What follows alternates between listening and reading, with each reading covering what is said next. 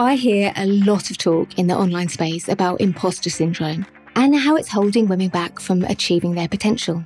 But I can't help thinking that actually the opposite is true. That far from being crippled with doubts and insecurities, the online space is full of people who appear to have too much confidence. People who are trying to pass themselves off as experts in things they're actually not. Because pretty much every day I see things like this client attraction coaches People I know firsthand are struggling to get clients themselves. Online course launch coaches who struggle to sell courses. People promoting online business masterminds who've never run a freaking online business. Now, don't get me wrong, I don't think people mean to be dishonest. They're just following what everyone else is doing in the online space. But sometimes I go on to Facebook or Instagram and it feels like one of these big pyramid schemes filled with thousands of women creating and selling online programs to each other, typically on topics that are unlikely to sell more than a handful.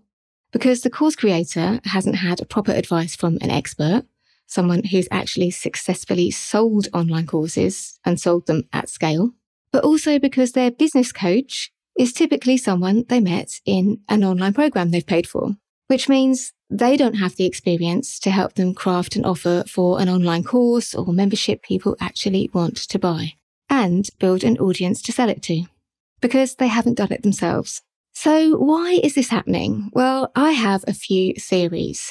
Theory number one online gurus selling the passive income laptop lifestyle without being honest about the time and, let's face it, the toil involved. The same people who are in the online space saying that anyone can create an online course. I mean, to a certain extent, that is true. Anyone can create a course, but to create a good course that actually sells and sells at scale, not only do you have to be an expert, but you also have to do your due diligence around learning about how to promote a course, about how to write sales pages and email marketing copy, how to create an offer in the first place that people actually want to buy, and then nail how you talk and write about it so people feel excited to buy it. That's a lot. And it's not something that you can learn in a few weeks or even a few months.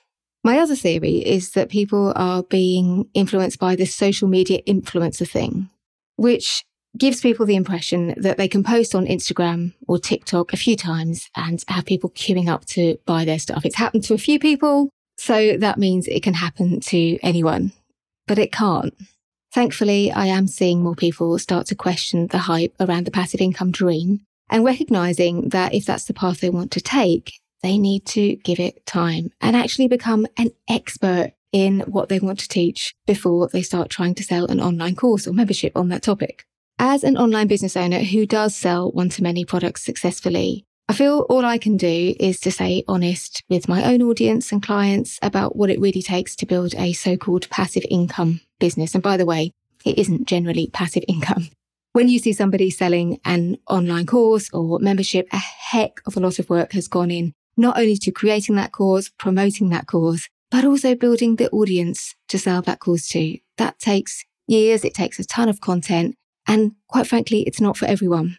But I do sometimes wonder about the billions of pounds invested by women on online programs that promise the earth and deliver very little in the way of results. And it is usually women because we're typically the ones who are trying to find ways to make money part time or flexibly around our family commitments. And I find myself wondering when people are going to wake up and smell the coffee, how much more money is going to be wasted on online programs that promise the passive income lifestyle, promise a dream, but don't tell people that there's a fair bit of work involved and learning involved to be able to create an offer that people want to be able to buy and to be able to sell it successfully. I share this because I know that you might have aspirations to sell online courses or memberships. Maybe you already have one at the moment and you're looking to increase your sales. And I just want to be honest with you about what's involved. I love selling one to many. I love teaching one to many, but it's not easy. And to put this into context, Sunday evening just gone, I was closing up a mini launch, if you like, for my Curators Club, offering some upgrades to some existing members. I sat there at nine o'clock at night sending personalized reminder messages to my clients. Because even when you have all the fancy automation in place, even when you've been doing it for years, even when you've done dozens of launches like I have, the personal touch and the personal relationships that you build still trump anything. But also, you still have to do it. There's never a point when you have an online business where you can totally sit back and just wait for that money to roll in. The customers who buy your online courses or memberships, they need customer service. They're going to get stuck. They're possibly going to get locked out of their membership site. They're going to have questions.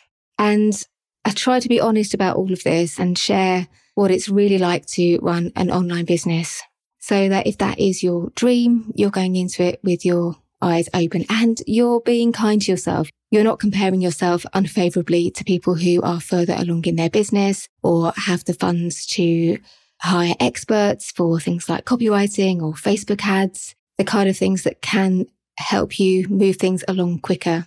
And just to remind you that the only person you can compare yourself to is you.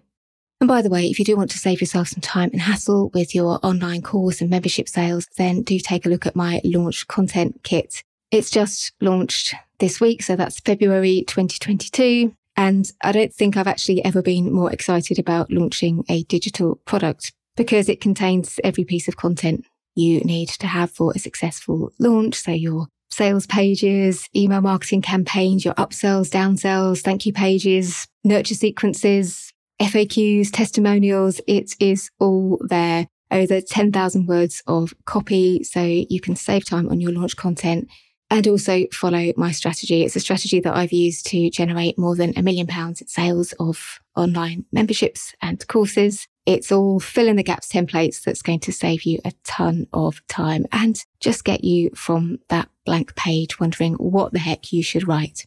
If you'd like to invest in my Courageous Launch Content Kit, I'll put a link in the show notes. And if you're listening around the time it goes on sale, you may just be in time to grab yourself a 25% discount with the code podcast67.